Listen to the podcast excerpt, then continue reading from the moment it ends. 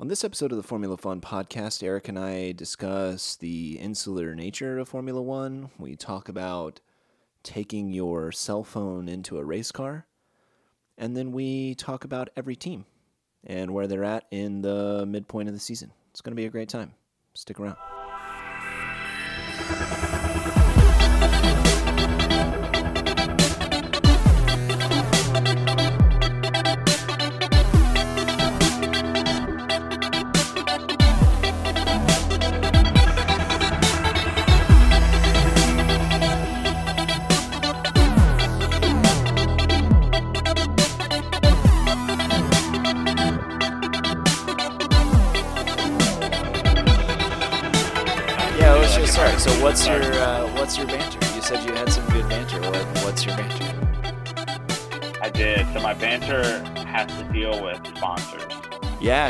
And, uh, okay, cool. and being sponsor correct. So uh, Max was spotted in Vegas last week.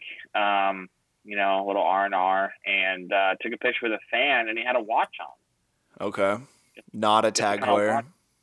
Yeah, not a tag Heuer. Guess what kind of watch it was? Uh, Rolex, I guess. I mean, that would be my first guess. It was it was a Rolex. Yeah. Yeah. I mean, come on. Yeah. He's gonna have just boxes of Tag Heuer watches sent by a sponsor when he gets home. That's pretty. That I don't know. It's, in, in certain sports, that's very im- important. I don't know Yeah. how much money they're spending, but like, that's a that's a big deal. That's a big I no don't know. no. To me, I saw I saw that and thought that was pretty funny. Is like Max? I know you're young. Yeah, he's on, 21. Yeah. get yourself a Tag Heuer when you're out in public. Yeah, So- but those rollies, baby, those rollies. I don't know. Yeah. You can't. The tag. The tags don't. The tags I don't know in- quite. in golf, so golf is the PGA Tour is sponsored by FedEx, and there's just one player, Louis Season. He's sponsored by UPS, and they'll do interviews and stuff with him. And if the UPS logo is shown, they like immediately like zoom in on his face to cut him out. I've seen that. they'll be I've- interviewing yeah. all these players, and you just see their normal torso, and then Louis Season, they're like zoomed in on his face because they don't want you to see what what Brown can do for you. That's so funny. Yeah, I guess it's not really quite the same in Formula One. In um, in NASCAR, when I used to follow NASCAR more closely, it's so different because their sponsors are so important. They're just like, you know, the very first words out of their mouth at the end of the race are like, "We had a really great uh, M&M Shell uh, d- discount t- Ford Sponsored by for- sponsored by know. Goodyear and and Yeah, Pampers. Yeah. So yeah. You're saying it's more that so the team is mainly the team has their own budget kind of secure without the sponsors. Where in other sports, maybe the sponsors are such a big part of the budget that they have to. Yeah, you know, maybe. I mean, is. Max sponsored by Tag Heuer? Like, what is his? You know, no, but Red like, Bull is, Yeah. and, and Rolex is, is very obviously the sponsor of Mercedes Yeah. rival team. Oh yeah, that's true. That's Don- true. That's every true. time Lewis is turning, he's distracted he- by this fake watch that's on his arm. That's true. That's true. Yeah, that's funny. I do like that. By the way, speaking of cool things, I Dude. love how their gloves have those watches on them. That's cool. Yeah, plus one to uh, marketing department for Rolex. There. Absolutely. Yeah. Yeah, I mean, if you're a young Max Verstappen and you're going out on the town in in uh, in uh, Vegas, you're you're gonna wear a Rolex.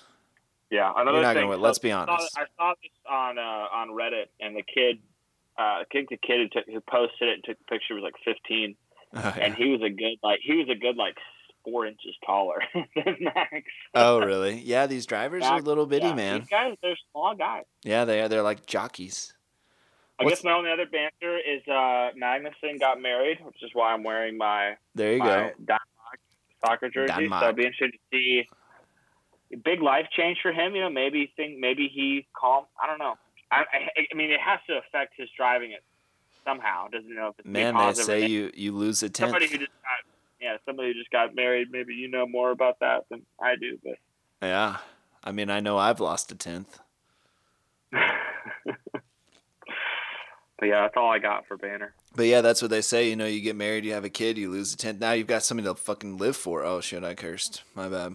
But now you've got something to live for. You know.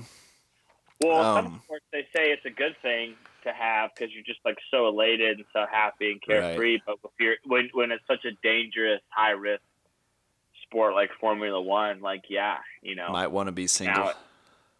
Yeah, not Yeah. single, but you know, he's got another thing on his mind. I didn't Going. realize he got married. Where'd you see that? Was that on Reddit too?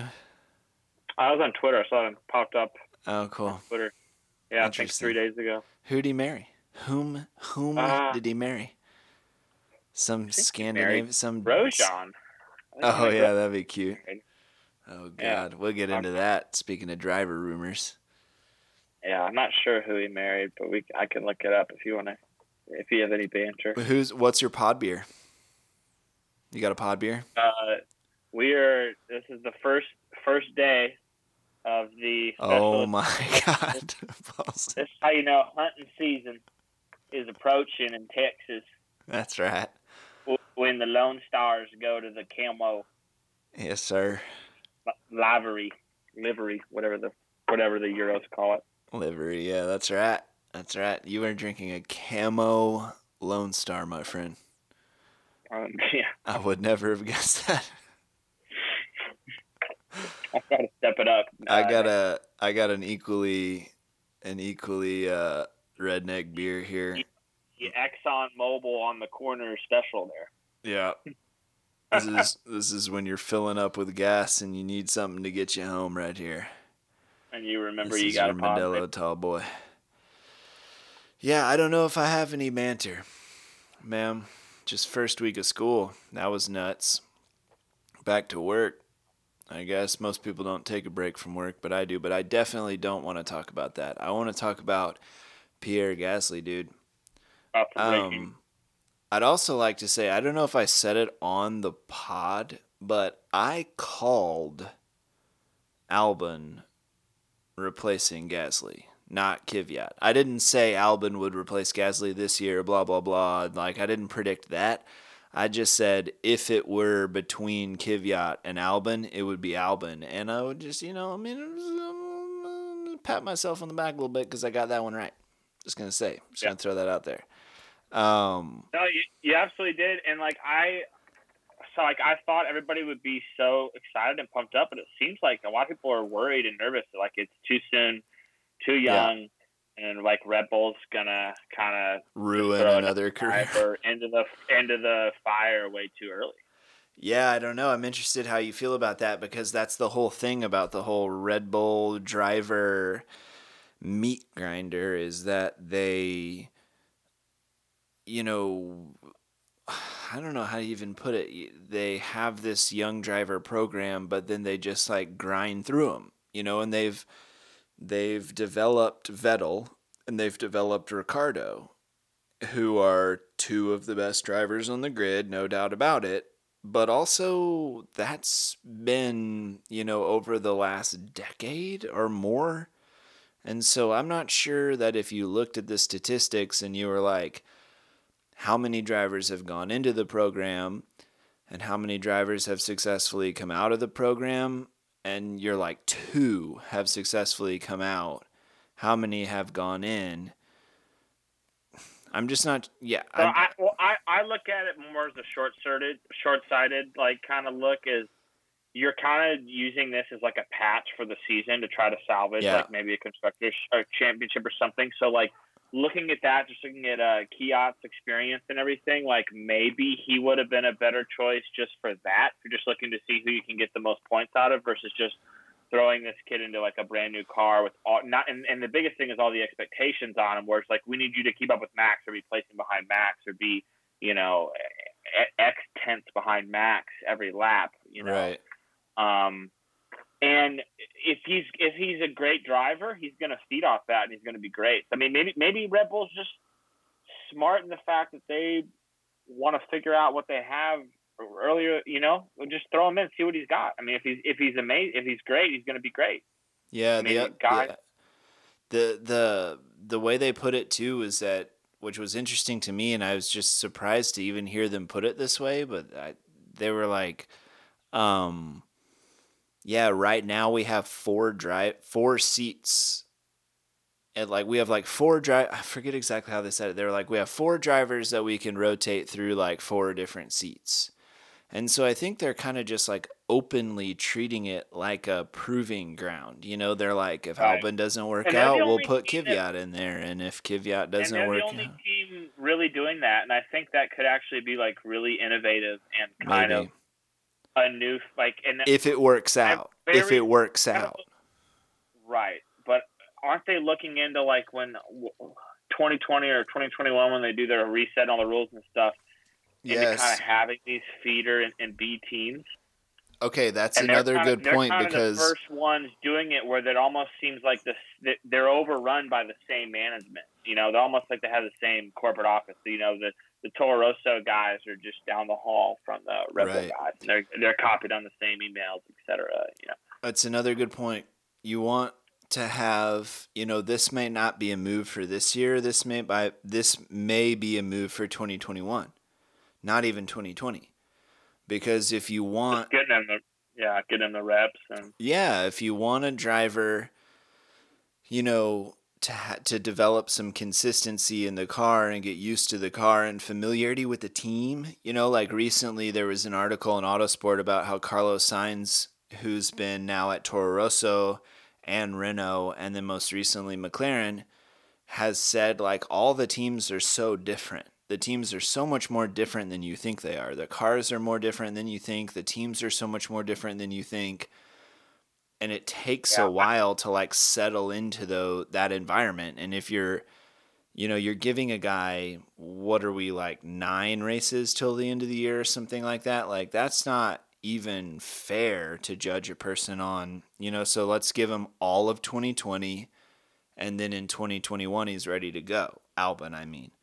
So this Yeah. isn't even necessarily a move for this year. It's a move for 2020 and 2021, and 2020 and beyond. So you could think of it that way. Burping. Excuse me. yeah, and and I like to think of the teams almost kind of like internationally, kind of like cycling, where and that kind of shows how they're different. They have different cultures and different managements and whatever. But Red Bull just may be so close to where it really is just. I mean, he, might be already have driven in these. Like I don't know what their testing and practicing is, but I'm sure Albon. Because I think one of the criticisms of Gas it was like, oh, they moved it from the Toro Rosso up to that huge new powerful Red Bull. and You didn't have enough Right. time to figure it out and do all that. Yeah. But like, I'm sure in the off season and in the breaks and stuff, like these guys are testing and driving and Yeah, doing they the are. cars. Like, like, like, like Alex, like Max is in Vegas wearing his Rolex. Like, we need you to come test this car. Right. we're doing so. That I think is a little bit overblown, and I think it's gonna. I mean, the biggest thing is probably Alex now dealing with new uh, pit crews, new crew trees, uh, learning because just dealing with different guys Yep. on a daily basis, trying to tell him how the car feels, and and getting and getting on the same page and same language because I think that's super important for these guys. Like, you know, being able to come back and like they understand what Max says when he feels X in the car, so they can fix it. Because Yeah. you know, the margins are so close. Man, I gotta say, I'm so excited too for this move. I'm so excited because even at the very beginning of the year, I was saying, I don't mean like me, like I'm building myself up. I'm just mean like I've been pumped up for Alex Albon because, you know, in terms of rookies, we've had Lando Norris. Everybody knows how exciting Lando Norris is. George Russell, everybody's pumped for George Russell, even though he's in a Williams but sneakily Alex Albon, even though he's not been like a junior champion or anything yet. I mean, I think he finished like second or third in Formula Two or whatever last year, but he competed with Norris and and Russell uh, for that championship. I was pumped for this kid. I thought that he was going to be really good, and so automatically, you know, here he is, and he's gone from almost not having a seat where he was ready to accept a Formula E drive at the beginning of the season to at the very last minute getting a Toro Rosso drive to now, before the end of the season, being in a Red Bull, which is a crazy turn of events, too, if you want to go down that line. To go from. So he was. Go yeah. ahead. No, no, go no, ahead. go ahead. Yeah, yeah. you start talking about Formula Two and stuff, so I just looked it up. So uh, George Russell uh, won Formula Two last year, 287, Yeah. and then it was basically a battle for second. Lando had 219, And and, Albon. Albon had 212. So Yeah. he got. but wow, George Russell just dusted everybody last year. Yeah. Russell's gonna be a star, dude. If he gets into the right car, I think they're I think they're preparing. We're getting ahead of ourselves a little bit, but I think Mercedes is preparing Ocon and Russell for when uh, when Lewis decides he doesn't want to dominate the sport anymore. But we're getting ahead of ourselves. For now, I think uh, staying on Albon and uh, Gasly. I think. I mean, let's let's harp for a minute on just how bad Gasly has been. Like, I don't care what team you're in. You're in a Red Bull, McLaren, Alpha, name a team. Even a Williams. Even a Williams. You get lapped by your teammate, dude. You you're getting lapped by your teammate. That's a problem. It's very bad. It's very bad news. Part of me, part of me wants him just to start tearing it up at Toro Rosso now, though, and just beating Kvyat. But that, what that might show is just that maybe the stage was too big for him, or a mental thing, or something. But I don't know. It'll be interesting to see. I'm. I, the one good thing about this break has been my uh, Saturday and Sunday mornings have really freed up, but I'm, I'm ready for. I know I'm ready to. Formula I'm ready One. Yeah. I'm ready for it to be back. Yeah, it's interesting you So say ready. that about his like mental fortitude and everything because it's because like part of what I read about the whole like situation at Red Bull was that his mentality wasn't good and that he couldn't handle criticism very well and he wouldn't admit that it was like at least even partially his fault that he was doing so poorly and it's part of the reason why they couldn't work with him and things like that and and there um, he's expected to win, expected to score points, and expected to occasionally make podiums. Where at Toro Rosso, it's just like, what do I have to lose? You know? Yeah, but also if you're like weak mentally, you know, and then you get this happens, you know, and you get the boot, and suddenly you're sent down, eh, and you're partnered with Kvyat, who's on fire, and Kvyat um, has nothing to lose, and Kvyat might even have a little bit of a chip on his shoulder because he probably thinks he deserves that Red Bull drive and really wants to beat Pierre Gasly really bad, really probably wants to hand it to Pierre. I don't know. I think Pierre Gasly's out of Formula One for good at the end of the year, and we never, we don't hear from him. He's a, he's a Formula E We see driver. him. Uh, we see him on NBC Sports and IndyCar. maybe, maybe IndyCar. He's so he's. I mean, he's a young kid. He's he's almost the exact same age as Albon. I know he's They're super both- young, isn't both- he? Is he's like 22 or 21 or something like that? He's yeah, really young. they're both uh, '96 babies. Oh God, that's so. Yeah, Oh, isn't that so sad? Bill Clinton years. Oh man, but yeah, it's um. I'm I'm pulling for Albon. I guess that's what it boils down to, right? At, at, at this point, is that I'm pulling for Albon. I want him to do a. I think what Red Bull said was they need, they expect Albon to stay within the Mercedes pit window.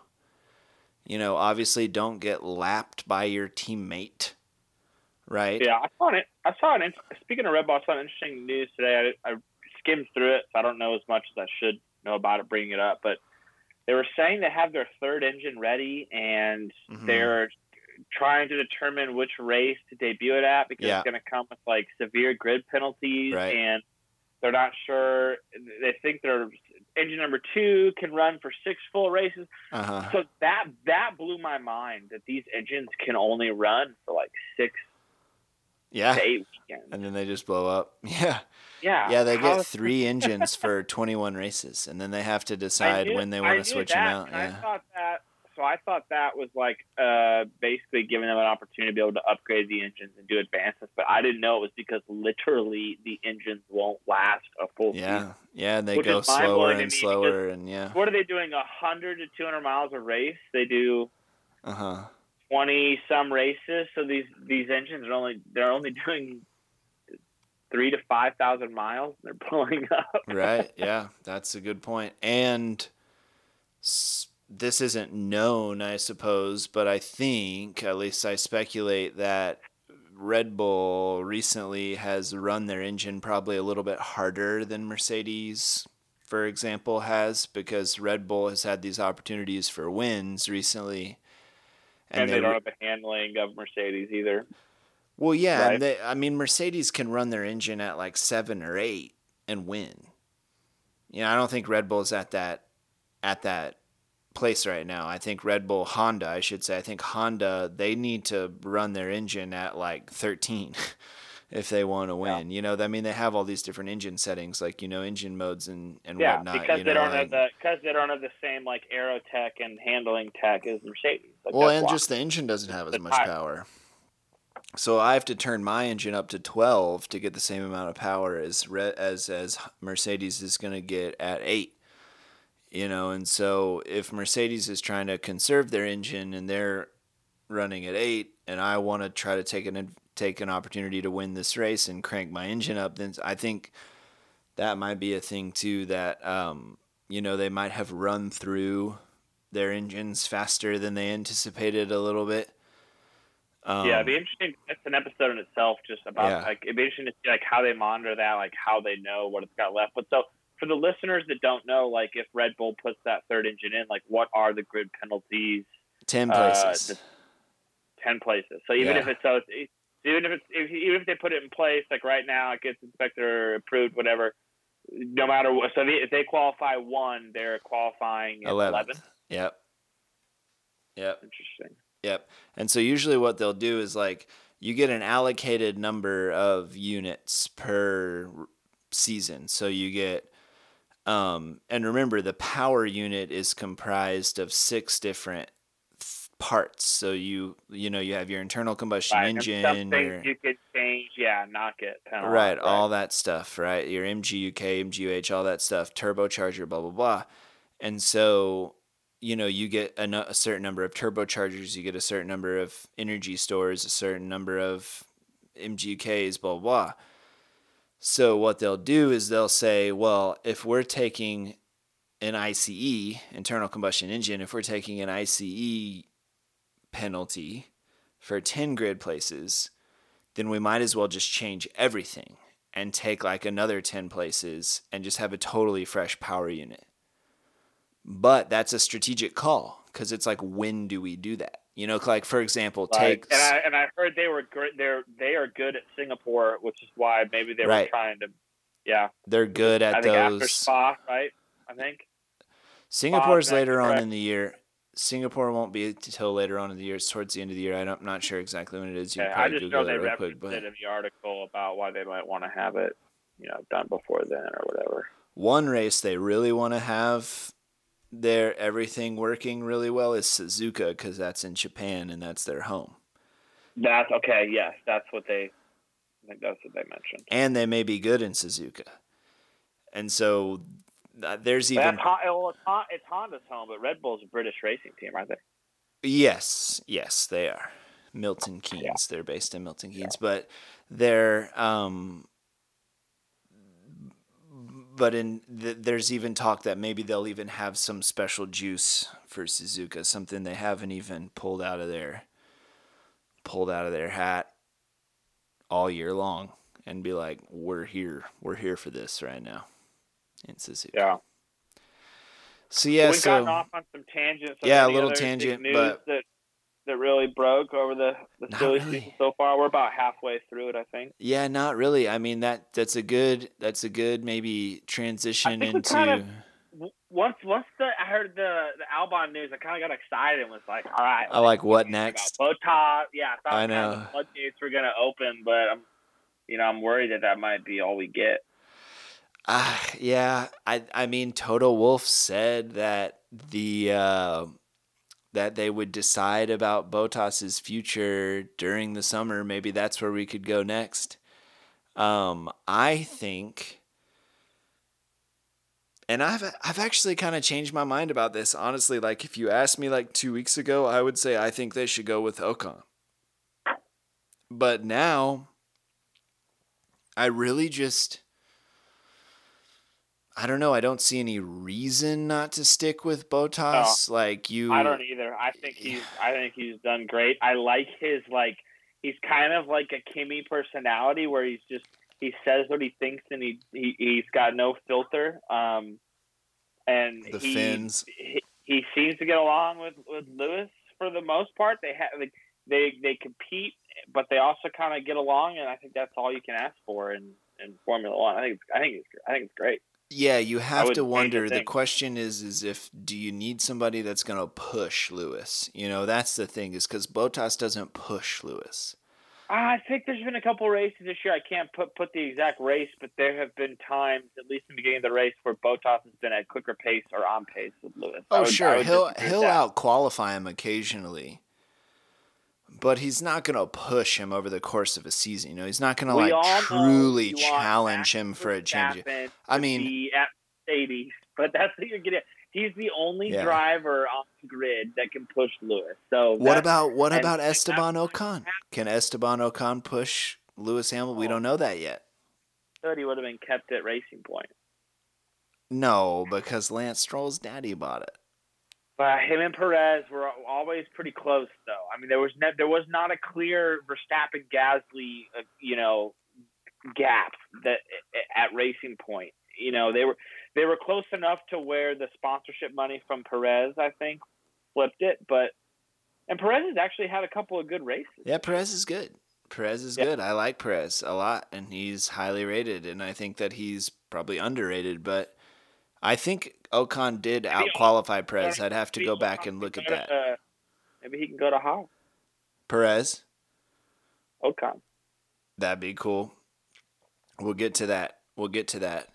Um, but yeah, I think that at first you're like, with Mercedes, you're like, do you want young, up and coming challenger to the king Ocon who has a chip on his shoulder and something to prove?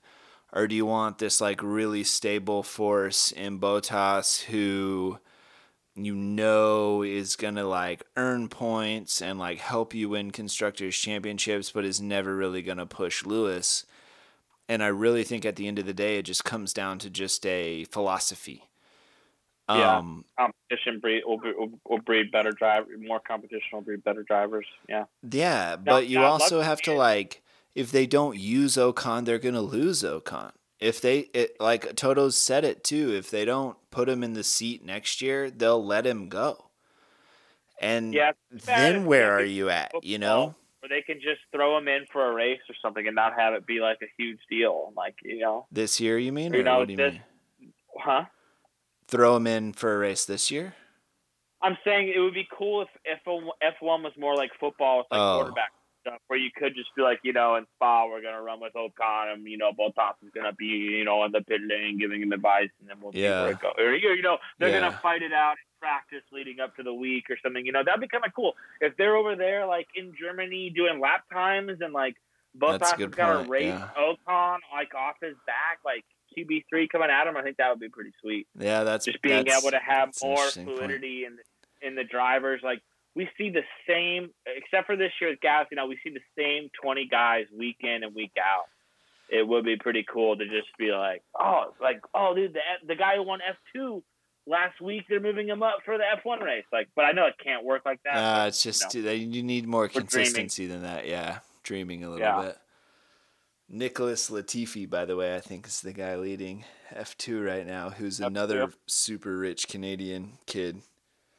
We need more Americans in F one. We don't have any. Do we have any F any American drivers in any of the F one, two, three, E? FE? Uh, no, not right now. There was a there was a uh, no, they're all in NASCAR.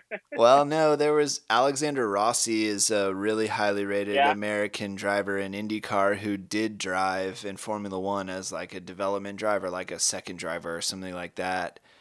And then there was some kid who was driving for Haas, a Fittipaldi or something like that. I forget his name, but he Fittipaldi, one of the one of the Fittipaldis. I don't I forget maybe it's not a Fittipaldi. I uh, forget his name, but he IndyCar kind of kind of guy in the uh, yeah. 90s. This kid like lost his mind though and like took his cell phone into the car with him and then like Started started doing Instagram stories. yeah. so he lost his drive. And Yeah. so uh, yeah, um But yeah, it'd be yeah, you're right. It'd be I like Alexander Rossi. I followed IndyCar really closely last year, and I, it'd be cool to see Rossi in a Formula One drive. I, he's not good enough. Yeah. Probably is the thing. Um, It- It seems a very close kind of culture too, and it seems like a lot of these drivers, like dads, were in F one, or like, in it, and they start like, you see like photos of like Mattel and Lewis, yeah.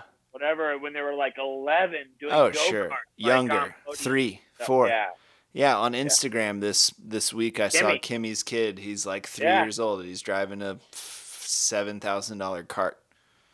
yeah, and then he got his daughter in there, and that made me think too. It's like, man, we got. They even have for, Formula W one. They do. They have that. They do they? Yeah, Formula W. That's what it's called. yeah. or it's called the W series. just Yeah. doesn't get televised. It just it just started this year. Yeah.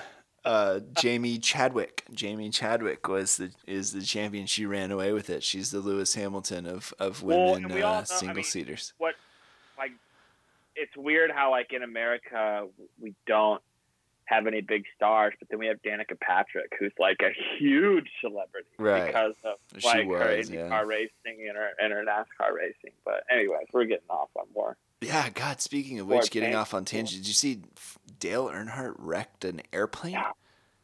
He did not himself wreck it. Oh, I thought he was fo- flying it. follow, No, I follow aviation pretty closely. That was it was that was crazy. So there's a video of so basically the the jet overran the field and like crashed into a field and immediately burst into flames. And there Awesome. are spectator views of Dale I mean, not awesome. getting out of the what I mean. plane, stumbling around. The, he's got his dog on the plane, and they're like a one month old baby, and like it was him, his wife, his baby, and his dog, and the two pilots. And amazingly, everybody got out Yeah, alive. They yeah. all- They were all taken to the hospital. stuff. Unbelievable. Like just unbelievable. I was I was actually texting a friend about it. I was like, I hope he goes back on the Joe Rogan podcast and talks about it because That's a life changer, like, man. that's- That's a life changer. that that that's gonna. I mean, that kills you ninety five percent of the time. You, Oh, you 99. Yeah. plane, burst into flames, like unbelievable. Man, I love Junior. I love Junior. And when I I- when I saw the news, like my heart just dropped. Like I, um, like Dale Earnhardt Jr.'s plane crashes, and I was like, okay, so Dale Earnhardt Jr.'s dead. Is dead. Yeah. Well, so another sad news. I don't know if you've seen it. Uh, Cedric Benson Died? away. What did he do? He crashed his motor. He was with another. He was with a girl on his motorcycle going down twenty two twenty two right by where I live, and a minivan pulled out on Mount Bonnell at like ten forty five last night, and hit him and killed them both. Oh, So R.I.P. thirty two. yeah. Motorcycles, dude. I love motorcycles. I've ridden motorcycles in the past. I would ride them again, but got a wife now, man. You know. Yeah, there's a lot of stories of guys that have gotten motorcycles and have sold them because they realize there's only two ways that this is going to end up. You know, I either get rid of the motorcycle or I die at some point. Yeah, yeah, yeah, yeah. Dangerous game. Speaking of, dude, Moto GP is awesome, but well, that's another. That's another. Uh, that's another conversation. Maybe even safer than riding on twenty two twenty two. By the way, but um, let's uh, let's transition now into talking a little bit about where the teams are at, and maybe we can like move through this This season review. a little mid-season review. We'll just talk about let's just go from the top down and then as we go we'll talk about where do you think the drivers are going to end up next year too. Does that sound good? Sure. All right. So obviously the first is Mercedes and it goes without saying that they've been completely dominant. Um started out the year with uh, in testing at least, like a car that didn't look as good as Ferrari and immediately overcame that, has constantly improved. Bahrain too. He they, they needed the power failure of Leclerc in Bahrain to, to get that first win. Yeah, yeah. I mean, well, they Well, won. that was just No, they won in Australia. they've they won the first eight races. I mean, they won or they won something like that. They won an insane. I mean, but but my what I like a lot about Mercedes is, um, like they just constantly improve. Like they're already really really good, obviously, but they constantly get better. And they like came to testing and they were like, "Oh, our car isn't as good as Ferrari. Let's figure it out." And they fixed it. Like their front wing concept oh, we tried this front wing concept and it didn't work. Okay, give us two weeks and we'll come back with something new and then we're drastically better. And I just think for Mercedes is really interesting like that. Um, yeah. So so Bottas actually so Bottas won two out of the first four races. You Mm. you were earlier talking about Bottas. You know, is he delivering whatever? So I remember that when he won in Azerbaijan, and he actually took over the drivers' championship. But in the second race, if you remember, uh, Leclerc was just dominating the whole race, and then he had that power Oh, yeah. And Yeah, I remember, And yeah. Hamilton, yeah, and Hamilton took over. I but- remember that was heartbreaking. I was pulling for Leclerc. Yeah, been uh, that slammed my computer shut when that happened. There's something wrong with the We- engine. We need to get you YouTube TV, no free ads, so you can watch on your TV. Oh yeah. Okay. Well, I mean, I pay for So- the Formula One app. You know, eleven dollars a month or whatever. Yeah, Mercedes just they are who we thought they were, and they're amazing. Yeah, they are who we thought they were. Um, yeah, one uh, remarkable thing that I noted earlier before we were recording, I'll say again, is that Lewis has more points on his own than Ferrari has. Lewis has 250. Oh wait, that no, that's not totally true. Ferrari has 288 points. Lewis has 250, but still. He has, but still, but still, he has almost. Yeah. Yeah. And uh, that says more about Ferrari than it says about Lewis. Well, it says equal parts about both of them, but still, that's uh, and it, yeah, and it shows Red Bull too. This is your best chance that you are. Like, unless unless things really are changing and Red Bull is really kind of moving into a number two role permanently, which I hope they are. But um, like, yeah, I mean, what an exciting fight this year for second. I mean, should be. Should and even be. and even Yeah. even even if Toro Rosso can kind of well well just I'm getting off topic, so you keep going. You keep going. No, that's okay. That's okay. Um, yeah, I mean Mercedes, like kind of like you said. I mean they are who, they, who we thought they were. They're gonna run away with the championship. There's not much more to say about it. I guess the last thing is just I'm impressed by how much they continue to just perfect how good they are. You know, they're like I'm gonna continue. Um, I'm I'm gonna learn from my mistakes. I'm gonna improve the little things I can improve. I'm gonna get better. They had that horrible, horrible weekend in Germany, and then they came back and recovered from that. And it's just it's so impressive to watch. I mean, in a, uh, I mean, we could have more parity in the sport, obviously, but I'd rather have a team like Mercedes that dominates than have like two Ferraris. You know what I mean? Yeah, I can tell you one thing. Next year in Germany, if it, I don't know if it's going to be back in Germany next year, but they will not be wearing those those Oh, I know. Yeah, right. like, blame, let's dress up all blame- goofy. And- blame it on that. right. Yeah. Ferrari, um, man, what can you say about Ferrari, dude? What can you say about Ferrari? Um, should have four wins, maybe, at least, like you said in Bahrain. Uh, And obviously, in Ferrari- Bahrain, won. Ferrari makes me more excited for the new Netflix series than any other team. Interesting. Okay. Just just to see the behind the scenes of their underperformance. yeah, it's been such a shame. I mean, just imagine. I mean, just imagine this. Just imagine this. Pierre Gasly doesn't suck. And instead of Pierre Gasly being awful, we have like a pretty legitimate driver in the Red Bull car. Ferrari doesn't suck. Mercedes is who they are, but for the first year in a long time, we have a three way battle for the championship. Like, we were jaded because Mercedes is so good. They've gotten so many extra. There's like a hundred of those points should be spread across Ferrari and Red Bull. You're right. It should be. They should all be like in the high twos, low threes, and because of you know Gasly, you know, Right. and the the whatever mechanical failures of Ferrari, it's not. But you're right. We should. This should be one of the most open fights we've we- we've so ever seen. far. Yeah. Yeah, which is a real shame. A real shame. Um I think um, they'd be performing better if they still had Kimi. You just you just look at that's a tough Leclerc's question. No, I want to say no, I guess. Yeah, that's a hard question.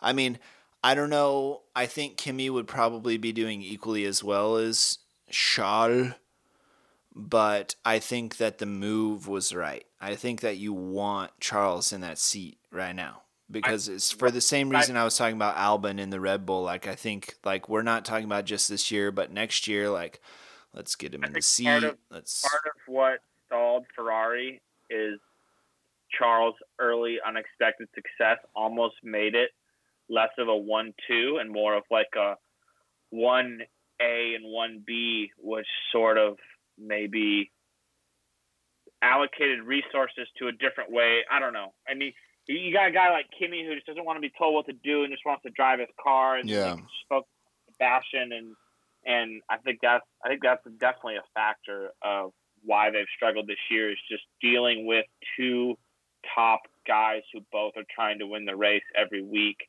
whereas you know Hmm. previous years it was a clear one A one two. Maybe Kimi would have his day like he did last year in Austin, but Mhm. you know things are odd. There's a different hierarchy at Ferrari last year that than there makes is this sense. year. Things are everything is they're just like a tabloid frenzy this year. Yeah, speaking of hierarchy at Ferrari, I just have to wonder if there's not just a serious problem with their leadership. Like, I don't have a specific issue with Mattia Binotto. Like, I don't, like, I couldn't put my finger on, like, why I don't like him or anything. Like, oh, he's failing in this way or that way. But obviously, if you have the issues that they've had, then there's a problem with the leadership, I guess, right? Like, I mean, maybe that's They're just how only- leadership goes. I mean, They're, they're the only team where like mid race when things aren't going well, like the cameras on Sky Sports like cut to their like to Harry they Potter. show like the leader of Ferrari that's just sitting there and he just has like the biggest scowl and look of disappointment on his face. Like Yeah. I mean, you're right. Like there's there has to probably be changes at the end of this year because they just they can't. They're like the Dallas Cowboys almost in a sense, or even if they're not. That's a good point. they They, are like the be. Cowboys, aren't they? Oh my They god. ha- yeah, they have to do whatever they can to at least like show the board that like we're do- you know we're not going to stand for for this, you know. Yeah, you're right. That is a really good analogy. They are a lot like the Cowboys, where they're like, "We're so great. Look how much we suck." Yeah, it's like no, you're eight and eight. Yeah. Yeah. But we're awesome, I swear. Just wait until we're good. I promise. We'll be good soon. Just wait. Yeah. So so next next uh, is the Max Verstappen Red Bulls. I know the Max Verstappens. I know, God. And just this is such a shame too because yeah, again, just like they'd be in second place if it wasn't for Pierre Gasly. And like poor Pierre Gasly or whatever. I mean, I guess like whatever. They I had mean- Ricciardo. They had Ric- they had Ricciardo. Oh, they'd be in second place. yeah, 100%. I don't know. I don't. I, I don't like Ricciardo. I don't like. I don't. Interesting. I didn't you might him. be the only Formula One fan in history who doesn't like Daniel Ricciardo. Just because of the documentary, I just didn't like his personality, and then Huh. how, how bad he's doing at Haas. I don't know. You mean at Renault? At Renault, yeah. He What you don't like how he's like loves life and smiles a lot and like is really funny and makes lots of jokes and like doesn't take himself I too want seriously. him to take things a little bit more seriously, and Okay. I want him to be one of the best drivers in Formula One. And I don't Yeah. feel like he he does that. He's kind of like Rory McIlroy, where like he had he had early success, and he's just kind of like, oh yeah, golf's not the most important thing to me. It's like, well, when you're when you're 50 years old and it's not, Mhm. it's really not the most important thing for you. You're you're gonna regret not putting everything you had into. Maybe it. so. We'll talk about that when we get to Renault because I'm really interested in hearing your opinion about whether you think Ricciardo made the right decision moving to Renault. Yeah. Sounds like maybe you think he probably didn't. Um, but yeah, I mean, what can you say about Red Bull besides I mean, just amazingly, even with their huge problems, I think they've still won the, the season so far in the fans' point of view, and they Mhm. have the most people that don't already have a diehard allegiance to the team are getting behind them, and part of that's just I think like their marketing and how they're always interviewing Horner, and you have more insight Yeah. into them, but just. I don't know. They're just kind of like the underdogs that are becoming one of the big dogs. Yeah, and they've And- done such a good job of getting back with Honda and like bringing Honda back into prominence. That's such an exciting story. I love to see Honda as race winners again. They have such a great culture. The culture of Honda and the culture of Red Bull, I think, match so well that makes so much sense to me. I think that's going to be a great, great, great partnership. And they they they like they started the season where they were struggling a little bit with downforce. Uh, they had the engine, you know, that they're like, hey, our engine's performing better than we expected, but the downforce isn't there. Now the downforce is there. Which is and they're like, expected though, because you have Right. this now outperforming and you have completely new downforce numbers, and you got to Yeah. yeah, it's completely trying to get right. in front of the eight ball when now you're behind it because of Sure. yeah. Yeah, suddenly you've got all this m- n- new horsepower to deal with, and you need, yeah, you've got to adjust the car to, to suit it. And that, yeah, exactly. I just, I think it works. I, th- I just, I, I love it. I love, I love the whole Red Bull Honda pairing, and I'm really pulling for him. I mean, I haven't, I haven't been a huge Red Bull fan since Vettel left because I was initially just a Vettel fanboy, but this is making me like a Red Bull fan again. Like the whole Max being a superstar and Honda's resurgence into the sport is making me just really, Well, so really. I think the Honda thing is really huge, and I think it might be something that when you look back ten years from now, Yeah. you may have Honda being one of the huge players with Mercedes and Ferrari because Yeah. Honda's a huge company, and they were Sooner big that, enough maybe. and they fell with it, and they're probably now looking at this like, holy shit, like this is an opportunity to Yeah. be, you know, up there with these guys, and I'm sure they're going to put every dollar and every manpower, and, and we already know they have crazy work ethic, and Right, like, right, right. Like they're going to do whatever it takes to become a player, and hey, maybe they can start supplying uh, Haas with engines and Ooh, get them. that's interesting. I kind of like that. I kind of like that. Ooh. But yeah, that's I mean, Red Bull's great for that reason too, because you're rooting you're rooting for not only Mercedes, you're rooting for Mercedes, Ferrari, you're rooting for Ferrari and the drivers. Red Bull, you're rooting for the drivers, you're rooting for Red Bull, and you're rooting for Honda. Right. You're rooting for all three pieces of the puzzle, and they're the only team on the grid where you're doing that and people are doing that, and we're all doing that, which is just an interesting dynamic. Yeah, and you're rooting. they cut, Yeah. they cut to the Japanese engineers, like Oh, and they're they- like crying. like, you feel it with them. It's great. Oh, I know. It's amazing. All right, yeah. McLaren. McLaren, I. Probably, probably who I'm rooting. Probably who, just for the sake of Formula One, I want to get back to where they used to be more I than know, I know. Don't doesn't your team. heart just go out to McLaren? You really want McLaren to be at the top of the grid. If we could have a four-way fight for the championship with McLaren, amazing. Especially because they're just the name, you know, McLaren Are there and too many Formula teams? Are there too and- many Brit? Like maybe there's too many teams in Britain. Like they're the third best British team. I mean, maybe I don't know. Well, that's just because that's where motorsport. That's just the heart of motorsports. That's just like if you're gonna be involved in motorsports, you're gonna be in the UK. That's where the talent is. That's where the talent pool is. That's where all the engineers are. Mercedes You know. McLaren, or am I remembering that? No, they did. They used to have Mercedes engines. Yeah.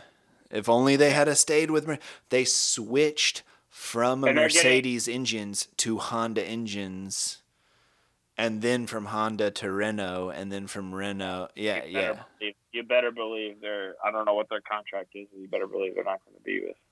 Honestly, I don't see how Renault stays in Formula One in the next few years. Well, just money. They have so much money. But on McLaren, Their I'm. cars, their cars are shit. They're, they're the cars that they sell to consumers. We'll They're get to shit. that. We'll get to that. I think McLaren is the team of the year so far. Because I and, and this is I was saying this earlier like I think that McLaren has this it's an interesting it's like a two-sided coin. Well, all coins are two-sided. It's like a coin. Um where on on one side you have um I'm gonna find a one-sided coin in my there you go. next pod.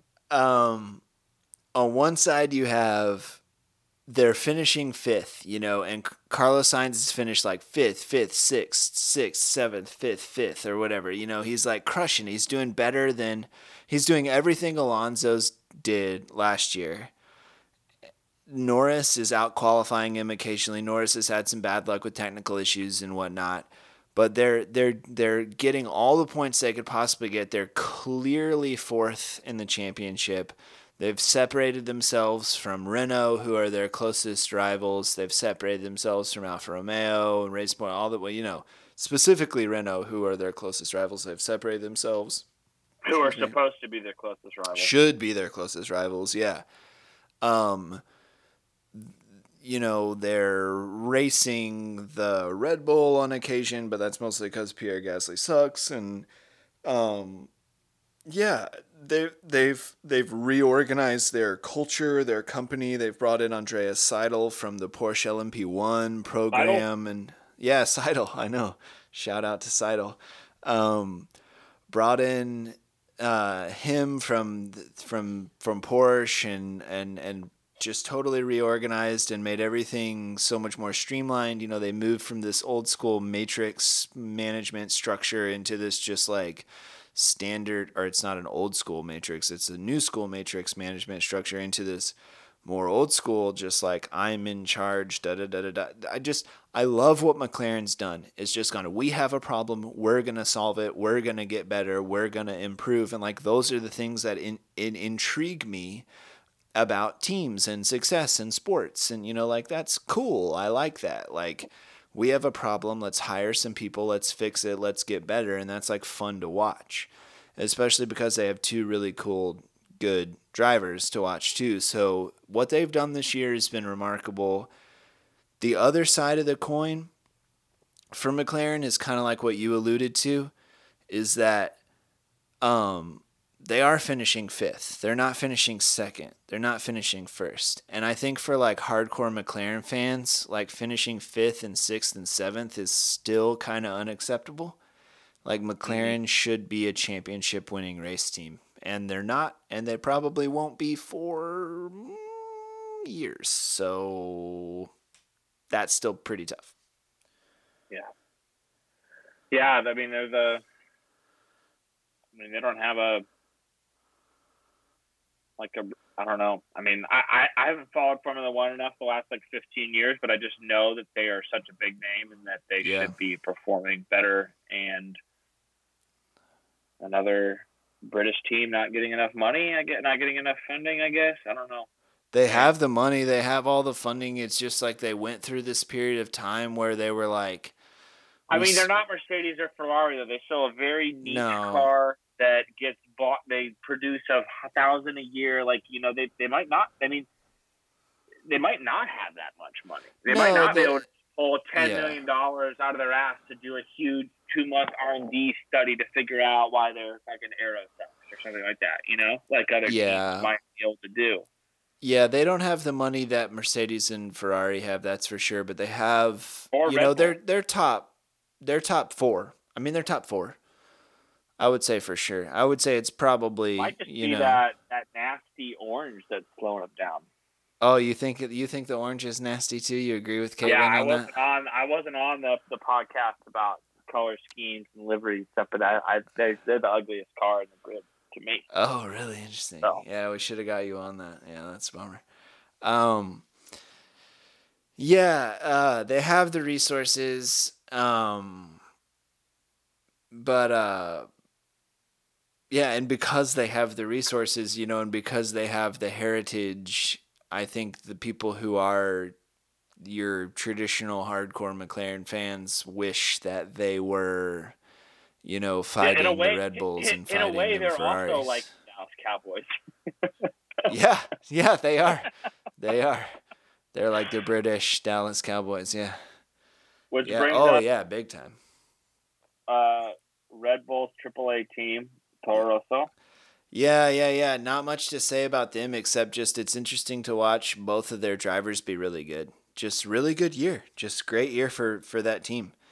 Kvyat, Yeah. I feel almost Did- bad for. You know. see if it'd be interesting to see if Gasly just kind of throws in the towel and he's defeated, or if he actually kind of fights for his position on, on the grid with any team for the Yeah. rest of the year. I mean, I mean, there's two ways to take this for for you or any challenge you ever get in life, and just be uh, that to me Yeah. like I'm gonna be looking to see how Gasly does McLaren because I mean a lot of guys Sure. is just really At packed. Toro mean? Yeah. I would love I would love to see him try to fight it out and just I mean he's a young kid. Yeah, Maybe, sure. uh, Yeah, yeah. I Randolph? think.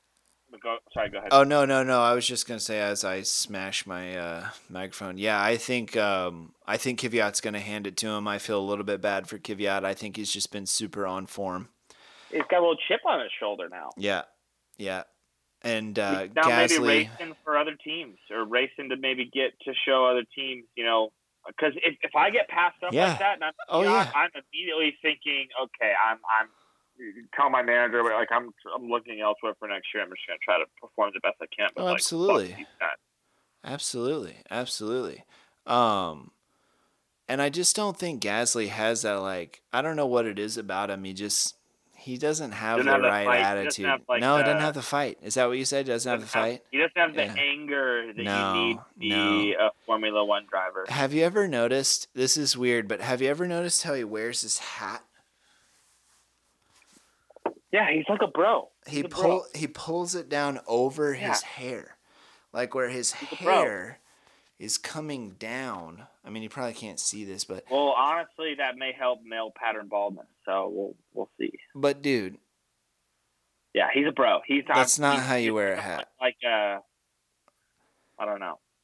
I mean, you don't Yeah. you don't pull you don't wear your hat down over your bangs, where your bangs are sticking down out of your hat. Like, Maybe I- you do huh? Maybe in France. France, in France. Yeah. Oh, Enfant. I'm I'm just wondering if Pierre Gasly's ever seen anyone wear a hat. Only on the podium, yeah, not in any real life situations, just from sponsors. I'm just like there's He just certain people who are like, yeah, no, I've I've yeah, I see you. I see you with your hat on. I'm just going to pull my hat down on like this. I'm just going to wear my hat like that. Anyway, it bothers me. When I see a guy, when I see a guy do that, I'm like, you're never gonna be a world champ. Is a guy that wears his hat like that ever gonna be a world champion? when I champion see guys like that at the grocery store, I'm like, you're never going to be a world champion. No, exactly.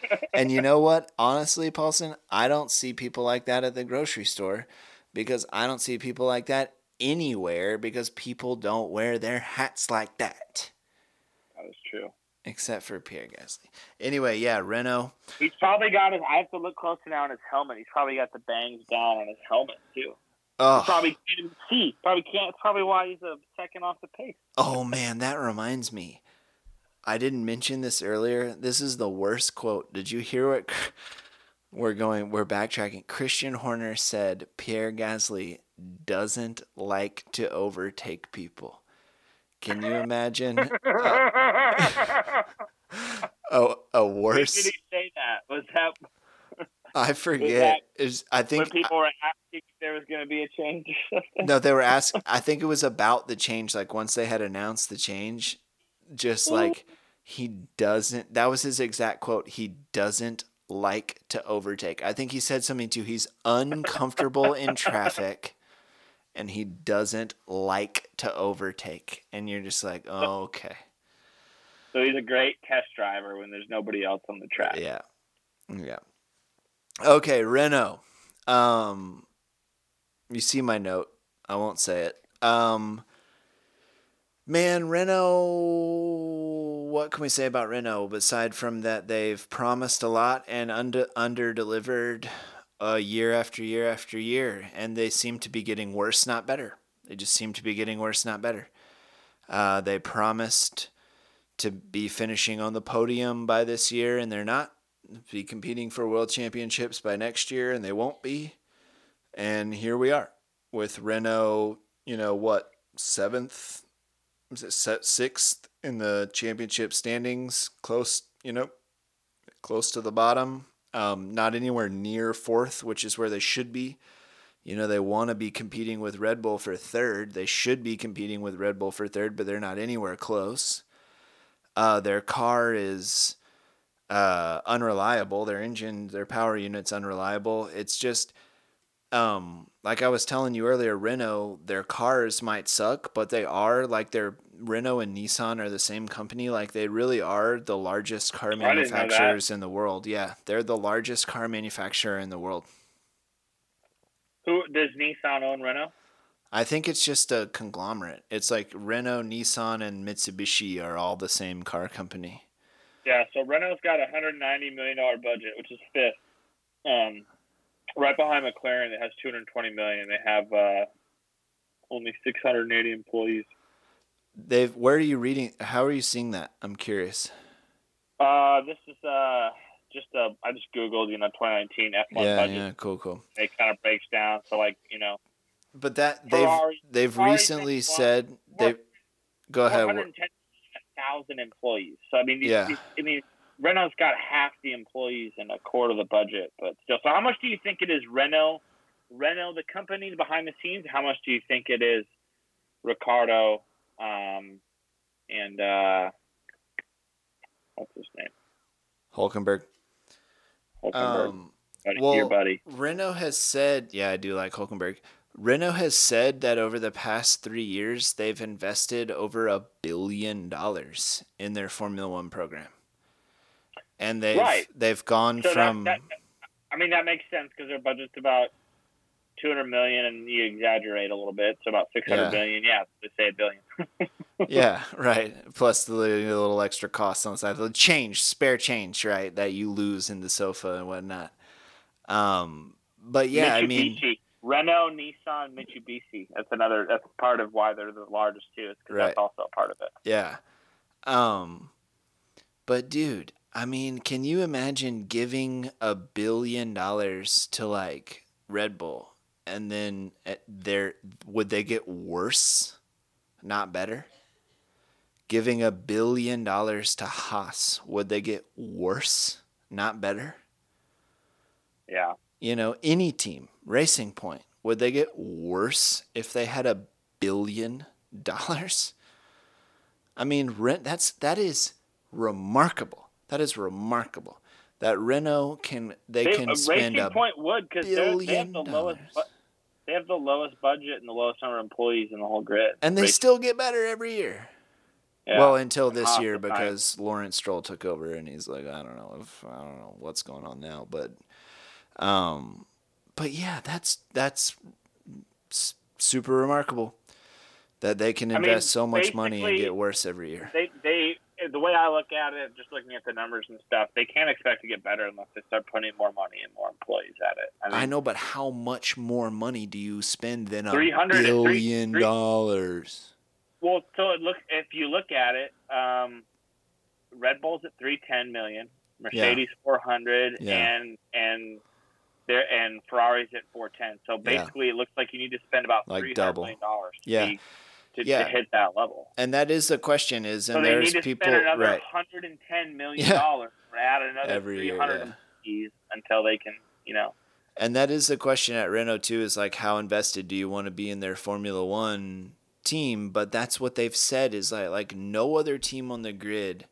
They're the only team on the grid who's come right out and said like we are going to win championships in X number of years.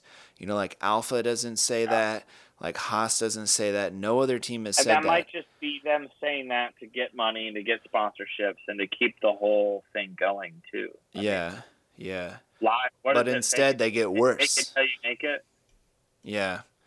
So I don't know. Like, if you're gonna, they have the money. They have the money. It would not hurt them to spend an extra hundred million, hundred million dollars. Come on, it's nothing for a Yeah. Huge car company like that. Spend an extra hundred million dollars a year. There's about to be a It really, cost cap like- in 2021, maybe. But they might not just have the technology in house. They might have Yeah. to just start buying it because, like, think about just the think about just the history of these car companies and Mhm. the cars they make for just people. Like, you're you're uh, either a Nissan, which I think they made a 300ZX. the Nissans are good cars. And- Yeah. They're good cars, but they're not high performance race cars. Right. Neither is Renault. Neither is Mitsubishi. Whereas everybody else they're going up against are high performance race cars and have had this culture for like hundreds of years. They have these probably like secret departments where all they're working on is like trying to get the best possible car without cheating and following that line. I, I don't know. I mean, no, you're right, and that's part of the reason why I think it's kind of laughable or like jokish is that it's like Renault is trying as hard as they can and they're just like not as good. And the, which is like interesting about sports is like some people like Roger Federer is like better at tennis than other people, you know, like I can train the same amount as Roger Federer and he'll beat me. You know, like Renault can spend the same amount of money as Mercedes and Mercedes will still win like that's just I think kind of what it boils down to. And so I don't know if there's so much more to say about Renault aside from at the at right now just I was going to say disappointing, but like I'm not personally disappointed in them. It's just it's disappointing that there's not like this other major car manufacturer that's I mean, think if we had I mean, look at what we like Porsche is apparently trying to get into Formula One. They're apparently now. They were Formula thinking about it, yeah. I would love to see Porsche, or even like BMW or um, Aston Martin, Lamborghini. Where yeah. are you guys at? I know. I mean, I know.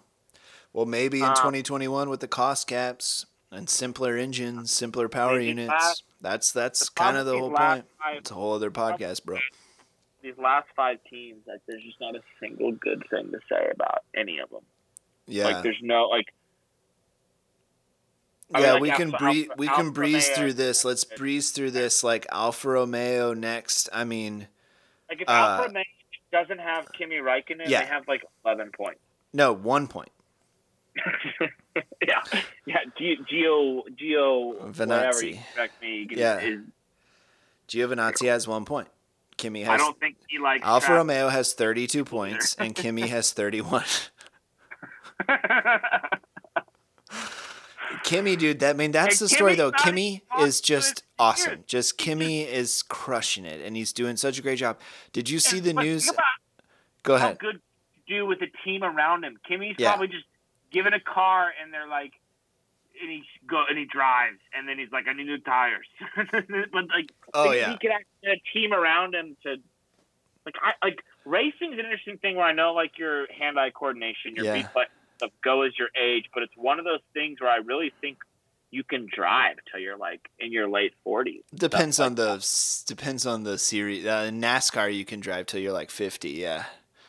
Yeah. Rally, oh, you can drive pretty late. A, yeah. They have an age limit at Formula One where you get booted? No, I don't think they have an age limit, but I think you know by the time you're like mid 30s or something, you're like pushing it a little bit. Yeah. But yeah, there but was like uh, I, just, I, just, hate seeing Kimi, and I, I, fell in love with him last year at, at at the Austin race, and I just hate seeing him just kind of rot at Alfa Romeo. Well, but the thing is, is that he's not rotting though. He's doing like really well, and it's like a great atmosphere for him and he loves it there at Alfa. They love him at Alfa. He's like he's in a good situation for him. He's dragging the car up the road like which is exactly what he needs to do and I mean he's not going to be at Ferrari. He's not going to be at one of the high performance teams right now because of his age and he's 39, you know, he's not going to be a world champion anymore probably and I mean, he is what he is. He's Kimi. Like they, there were there were these articles recently about how like Kimi like didn't he like re- he doesn't even read his contracts anymore. Like he just signs his contracts without reading them, and they're like, someone interviewed him, and they're like, "What if you're?" Because Kimi rides like dirt bikes and and whatnot. Like he like jumps dirt bikes and does a bunch of di- dangerous stuff, and they're like, "What if your contract told you that you couldn't do that?" And he's like, "I would quit. I would stop. I would stop driving." And so he's in the perfect situation where Alfa Romeo's like, Kimi, you do whatever you got to do, bro, as long as you show up on Sunday and drag the car down the road, you know? And so, right. and they get along really well together and they support each other really well together and they communicate really well together, Alfa and Kimi. Um, Frédéric Vasseur, Alfa's team boss, really loves Kimi. So like, I don't think he's rotting. Like, I think he's doing like a really. He's in the perfect. He ended up in the perfect situation. I think, which is cool. Like, we should be happy for Kimi because I think he's really happy and. Um, Maybe he is. And That's great. If Yeah. He is. I, these guys are all competitors, and like c- competition is what drives us. I just don't know how long like you can just be competing in the middle of the grid. Like, I, and maybe Yeah, except for Kimi though. Kimi just loves to drive cars though. I don't know if Kimi cares about winning. I really think maybe Kimi might be the only guy who's just like I just like to just get in the car and drive it as fast as I can. Yeah, just be in that race mode, but that's the only thing you're thinking about. I mean, if Kimi can get in an Alfa and he's like my teammate finished 15th and I finished 7th, he might be like, "Yeah. Yeah, I'm good with that. I'm happy. I'm happy today." Racing Point is next, and I'm actually googling to see if his if the found their ex founders in jail or not. Oh yeah, I know. DJ Vijay Mallya. Oh yeah, Maybe not yet. Yeah, another thing while you're doing that about Alfa, they said Kimi takes no direction from his engineer. Kimi changes all his engine settings and his engine modes and everything on his steering wheel, all just on his own. imagine being his engine engineer. How frustrating would that be? yeah. Timmy, respond to my text messages. Yeah. No, I, I just don't think they even give him any instruction. He just goes out and just he's just like 39 and he's like whatever, I got this. I fi- I got it figured out. I'm fine. Was just unsustainable though. But Racing Point, um, don't like Lance Stroll. Uh, love Checo Perez. It'll be interesting to see what Racing Point can become. I guess that's my thing. Is if they can uh, hold on, if they can still, if they're still a team in 2021, well, but also just that they have so much money now, and like you said earlier, is that they've never had money but kind of overperformed, and now they have a bunch of money. as long as Stroll's driving. Yeah, true. I guess. Except I was joking with Caitlin earlier. I was like, weakest link. I'm not in Formula One, obviously. Yeah. We've with Red Bull, but true, I mean, if that, that's great if he wants to fund his son's hobby and they get a good number one in there and they put money behind all the, you know, R and D and stuff. But I'm just wondering if Lawrence Stroll is brutal enough to fire his own child, which I think he probably is. I think he probably would be a, a like a horrible enough businessman, horrible in like a good way, to be like, "You're not performing, son. You're out." get his number two to like fire him. yeah, right. He doesn't even fire him himself. He gets someone else to fire him. Yeah. Um, but yeah, Racing Point. I mean, I guess I don't know what what can you say about Yeah, Racing Point. It's not super now. They lost their flamboyant, you know, uh, Indian figurehead. right? Yeah. I I think maybe the story of Racing And Point had- season will be have kind of like a, a Haas uh, dynamic where like Ocon and Perez kept battling each other. Yeah, I'm yeah, kinda- yeah. I mean, the main story here is like Perez consistently out qualifies Stroll. Stroll will have some good races. You know, they've had some, you know, like in Germany where they've had some good strategy calls and stuff, and they've been okay. You know, 31 points to Alfa's 32, Renault's 39. I mean, they're eighth in the standings, but they're not super far behind the midfield is super closely packed. I think they're just they're in a stage where like development is their most important thing, you know, because they're just like new ownership and all that. So I think more their story is just like what's going to happen over the next year or two years, more so than like what's already happened this year, what will happen for the rest of the year. Um, Yeah. But I just, yeah, it it's interesting to watch Lance Stroll just like consistently underperform in qualifying and then wonder what's going to happen with that. Man, there's so much we could say about Haas. So much we could say about Haas. What a disappointing year for Haas so far. They went from clearly the fourth best team last year to the ninth team so far this year. Can't figure out their car. Need new drivers, maybe, um, or at least a new driver. Um, sad situation at Haas. Yeah. Yeah, our American uh, brethren are letting us down. Um, I I still think what I said in the first podcast, I they need to get rid of both drivers. I think they need to do a fresh start. Yeah. And obviously, you can't get engines from Renault and expect to. Well, they have Ferrari engines. Okay, well that shows what I know about Formula One. But yeah, I mean, um, I'll edit that part out for you. Don't worry. Um, You won't. You won't. But no, I will. I will. Uh, maybe not tonight, but I will. Um, yeah, I mean, I feel like we should just have an entire podcast about Haas.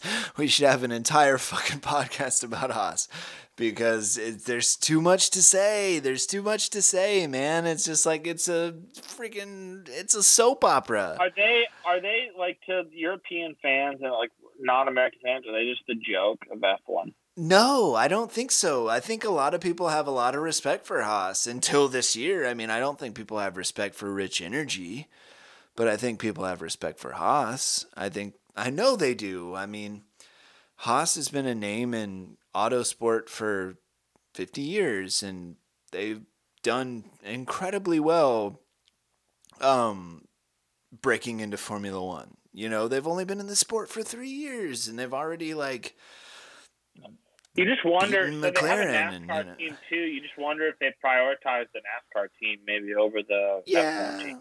Yeah. I mean, maybe. I mean, their NASCAR team's extremely good. The Right, but I mean, NASCAR how team, like yeah. like if you have both, how focused can you really be? I don't know. yeah.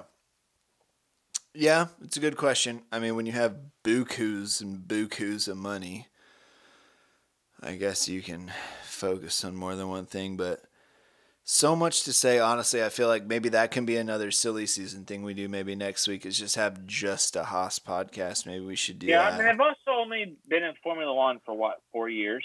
yeah, this is their fourth year, yeah. So I mean, they're still going through growing pains. I mean, they're still.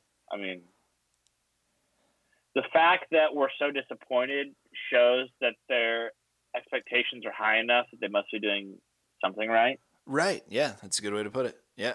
Um, I mean, they went from being not a team to finishing fourth or close to fourth to beating teams like Renault, McLaren, you know, Toro Rosso, Alfa Romeo, you know, I mean, they in 2 years. So that you know, there's something to be said for that. I mean, there's the, the Haas model has become almost like a thing, almost like the Astros rebuild is like the Haas model is now like a philosophy in Formula One, where you you we you buy parts from Ferrari and you just use those parts on your car instead of trying to build your own car and blah blah blah blah blah. So I mean, they've Yeah. done a lot of things right, but this year they just can't get it right. Can't get it right this year, and it's just it's weird and sad. And I hope because I'm a K Mag fan, and I guess you got your Denmark jersey on too there. I hope they don't lose K Mag and all this shuffle, dude. I just really, really hope they don't. That would be my main thing. Is that if after all this, if they lose K Mag and they get two new two new drivers, I'd be sad. I'm looking at their Wikipedia now, and they have this little grid that shows their Formula One results the last four years, and both drivers broke it down. And the first year it was Grosjean and Esteban Gutierrez. That Uh-huh. doesn't really count. They've only had K Mag the last three years, but Yeah. They show in green um, the the cells where there were points, and I mean, just looking at the numbers, Grosjean has outperformed K Mag over the last three years. Yeah, Grosjean on his day is a bet is a faster driver. He's faster over a lap, probably. I think K Mag is more consistent and predictable, and maybe to borrow like a like a sort of uh cloudy term, like he's a racier driver. You know, like he's going to be more defensive. He's going to be harder to pass. He's going to not give up his position as easily. Whereas Grosjean is just going to be like every other race Grosjean wrecks. Yeah, there's well, there's been 12 races this year, and Haas has had seven DNFs. Oh my god. I mean, that's the story right there. Yeah. Well, we got one more team on our list, brother. Williams. And uh Williams Mercedes.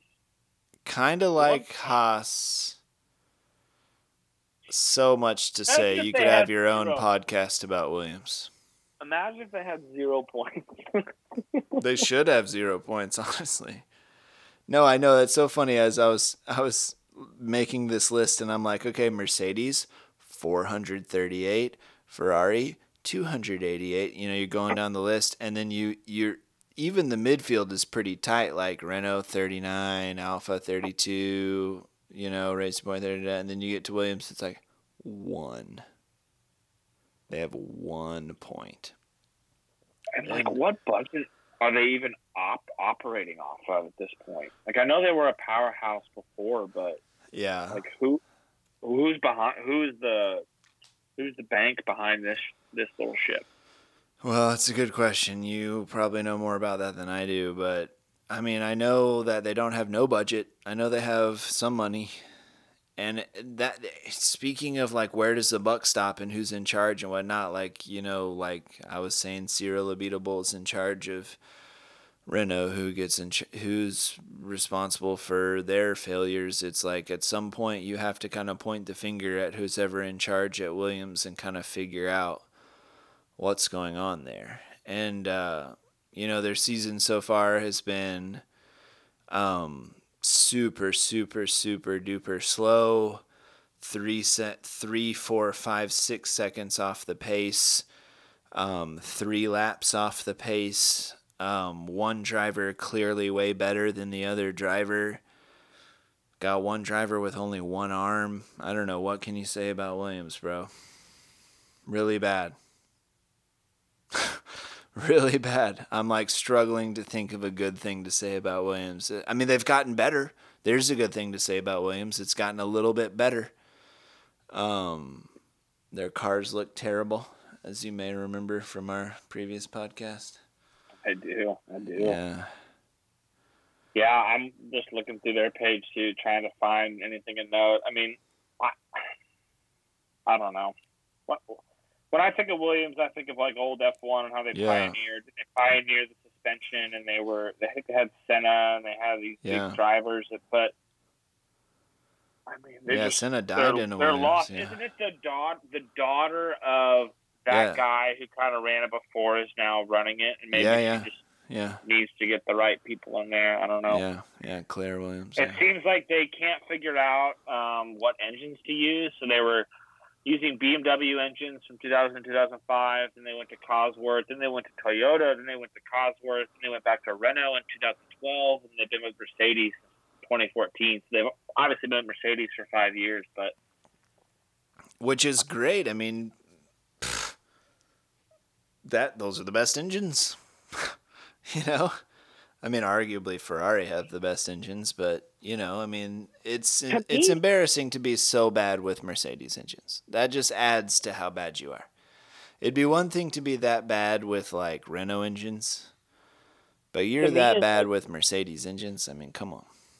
to me, it's just like a new Formula One fan and like just generic sports fan. I just can't see how any team can be successful using a competitor's engine, and nobody has been. So Ferrari has their own engines, Mercedes has their own engines. Red Bull's using Honda, but Honda's not a competitor. Like, well, Red Bull how- did win four championships with Renault engines. So there's that. But Renault wasn't a competitor ahead That, of that them. is true at the time. Renault did not exist. There well, no, no, no no, no, no. That's not totally no true. That's not totally. that Renault existed Williams- for part of that time. But there's just no way that the Williams engineers know as much about the Mercedes engines than the Mercedes guys do. Right, right, And right. I just right. feel like they you'd be better off just spending fifty million dollars and sucking for two years and making your own engine. Maybe- I just think it's true. just impossible. I think it's just so hard. I think, uh, yeah. I mean, what do I know? But I mean, I it think must- it is it- I just mean, it so be, it would- hard. Uh, things are the way they are. The reason that for for a reason, so Right. it has to be smart. Right. It has to be possible. It has to be the only way to do it. But it's just still to me mind blowing and hard to get my hard to wrap my head around it. Like you wouldn't have like it's not like I mean in NASCAR I guess kind of like that because you have only like three different engine suppliers, but Yeah. there's just no other really sports like that where it's like we're buying such an important piece of our team from another team who we're also competing against, and we're hoping that like Right. You're like we supposed like the to tell them all the secrets and is- is stuff. right? You know, and all, you know, and all that stuff. It's just because I'm sure. I mean, and maybe the, I guess if a if a big part of the revenue for Mercedes and Ferrari is supplying these engines to another team, then that's a huge incentive for them to supply the best product and service that they can. But if it's not, then they really don't have that incentive, and it's just like, oh, hey, by the way, uh, Williams wants our engines for next year. It's like, okay, give them the, you know, the Give them last year's engines. the worst at our tech. No, I know. take that thing for I think like, there are rules that prevent that. I'm pretty sure there are rules that prevent that where they have to have access to all the same engine modes and all the same engine settings and everything that the manufacturer teams do. I'm pretty sure about that. Because like for example, I know like Haas like they're not running I think they're running I don't know about this, but like I think they're running like last year's Ferrari engines or they were. You know, they're not running like the same exact engines as Ferrari. They're running like 2018 Ferrari engines or something like that. Yeah. So, anyway, bro. get, uh, we need to get Ford into the F1 game. Yeah, they used to be. Did they really? Yeah, absolutely. Ford Cosworth used to be like the same thing, I think. Okay, Yeah. So 2006. Yeah. Interesting. Well, that rounds it up, I think. Yeah, pretty good. Some expert analysis from our American asses. If you liked what you just heard, please like us, subscribe to us, rate us, do all of those things you already know how to do. Just do it for us, please. And stay tuned for our thoughts about Spa because it's race weekend, baby. Get ready. Get ready. It's race weekend. Come on.